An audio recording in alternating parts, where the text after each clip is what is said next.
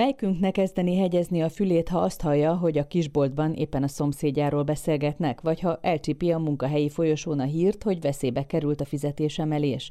A plegyka, mely mindig is jelen volt a társadalmi életben, messze több, mint szórakozás, unaloműzés, netán áskálódás.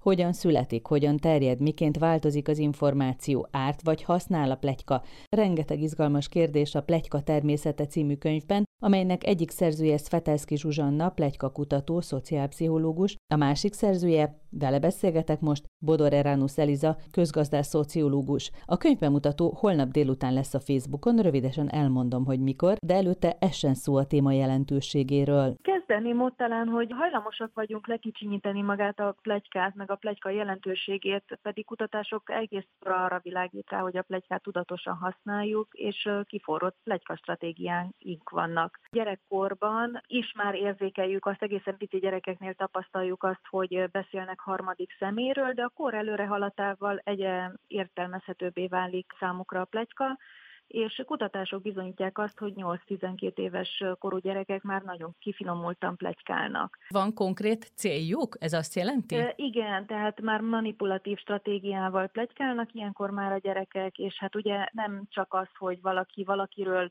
rosszat mond konkrétan, hanem manipulatív szándékkal mondja. Tehát ahogy a saját maga pártjára állítja ilyenkor, vagy szeretné állítani azt a szemét, akinek elárulja a plegykát, és hát ugye iskolai közösségekben ezt most tapasztaljuk is, meg hát nem is olyan régen elég nagy visszhangot keltett ez az iskolai zaklatás, tehát hogy most már nem fizikai erőszakban bontakozik ki a gyerekeknek az agresszivitása, hanem mondjuk ilyen szerű zaklatásokba, és ennek bizony eszköze tud lenni a plegyka is. Minden Mindezektől eltekintve csak arra szerettem volna rávilágítani, hogy tulajdonképpen a plegyka az egy nagyon komplex jelenség, és a, az évek előre haladtával saját életünkben is egyre kifinomultabb ö, eszköztárral használjuk. Viszont ami ennél sokkal érdekesebb az, hogy kérdés az, hogy elkönyveljük, hogy a plegyka jó vagy rossz, és hát ugye hajlamosak vagyunk azt hinni, hogy kifejezetten rossz a plegyka, pedig ugye ez a körülményektől függ, hiszen a plegyka az egy értékváltó jelenség. Tehát néha rossz, néha jó is tud lenni. Tehát például, hogyha én rossz hiszeműen plegykálok valakiről, rosszat mondok róla, akkor az rólam is információt árulhat el azáltal, hogy azt gondolhatják rólam, hogy hát én is rossz vagyok.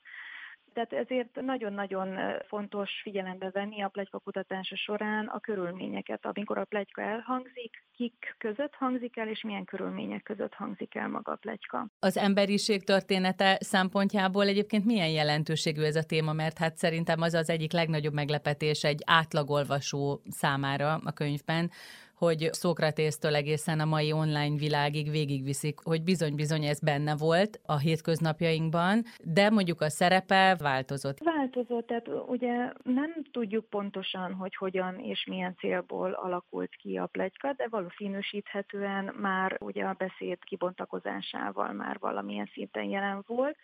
Viszont amit konkrétan látunk és tapasztalunk, az az, hogy azért visszagondolunk egy évszázaddal ezelőtt, még kizárólagos körökben, zárt csoportokban terjedt a plegyka, míg manapság az online világban kifejezetten speciális formát öltött, sokkal láthatóbbá vált a plegyka, hát főleg a fiatalabb generációk, akik még nem tudnak olyan óvatosan bánni a szabad információ áramlással, tehát most bárki bárkinek a plegykába betekintést kaphat, hogyha nem zárt csoportokban, mondjuk egy zárt Facebook csoportban íródik le a vélemény, akkor én is láthatom azt, hogy XY mit plegykált zéről. Úgyhogy ilyen értelemben megsokasodott a plegyka, és sokkal láthatóbbá vált az változott, hogy miért kezd az ember plegykálni, vagy honnan van ez az igény? Mert hát ugye a bulvár említése is jellemző a könyvre, és bulvár esetében olyan emberekről plegykálunk, mondunk véleményt, ítéletet, akivel sose találkoztunk. Nagyon vékony a határmesdje, de különbséget kell tenni hogy a celebekről való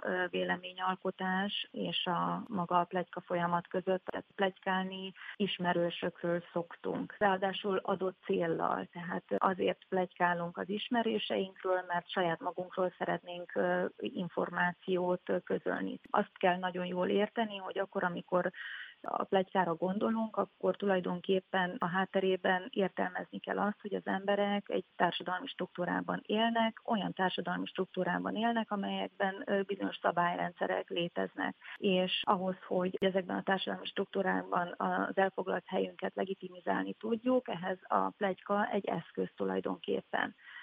Tehát ha például arra gondolok, hogy mi történik egy munkahelyi váltásnál, ugye valamilyen szelekciós mechanizmus alapján valaki bekerül egy új munkahelyre, ahol nem csak új kollégák várják, hanem új szabályrendszer is. Ugye ez a szabályrendszer ez idegen, tehát hogy kicsit másabb, mint a társadalmi szabályrendszer, tehát az állami szabályrendszer, mert minden közösség meghozza a maga kis sajátságos szabályait és ebben az új szabályrendszerben a tájékozódást kifejezetten segítheti a plegyka.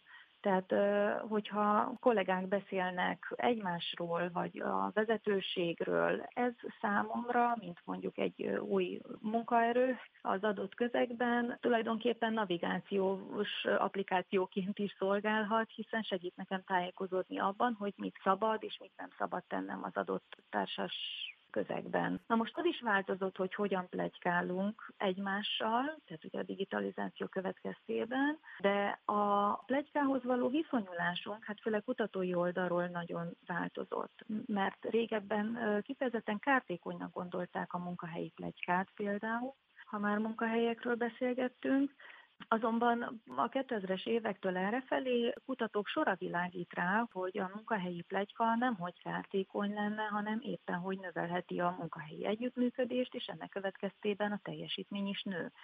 Tehát a plegykának a hasznát próbáljuk felmérni kutatói oldalról, és szerintem ez az újdonság a régebbi kutatói megközelítésekhez képest. De azért arról fontos beszélnünk, hogy mondjuk mit profitálhat egy cégvezető abból, hogyha készül egy felmérés vagy egy kutatás az ő cégénél, akár több száz ember bevonásával. Hát érdekes az, hogy ki kivel plegykál. Tehát, hogy, hogy ugye azokat a hálózatokat feltárni, amik a plegyka alapját képezik, mert innen tudjuk, vagy egy vezető is innen fogja látni, hogy mennyire összetartozó, vagy mennyire romboló az adott munkahelyi közösség.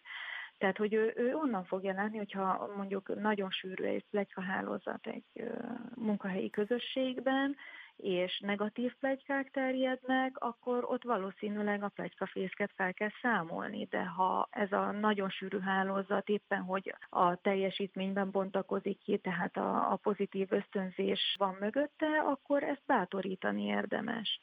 A plegyka természete Sveteszki Zsuzsanna és Bodor Eranus Eliza könyvét a Tipotex kiadó jelentette meg, és a kiadó minden érdeklődőt vár a Facebook oldalára holnap délután fél négykor, ahol a könyv bemutató lesz, ott beszélgetek majd a szerzőkkel.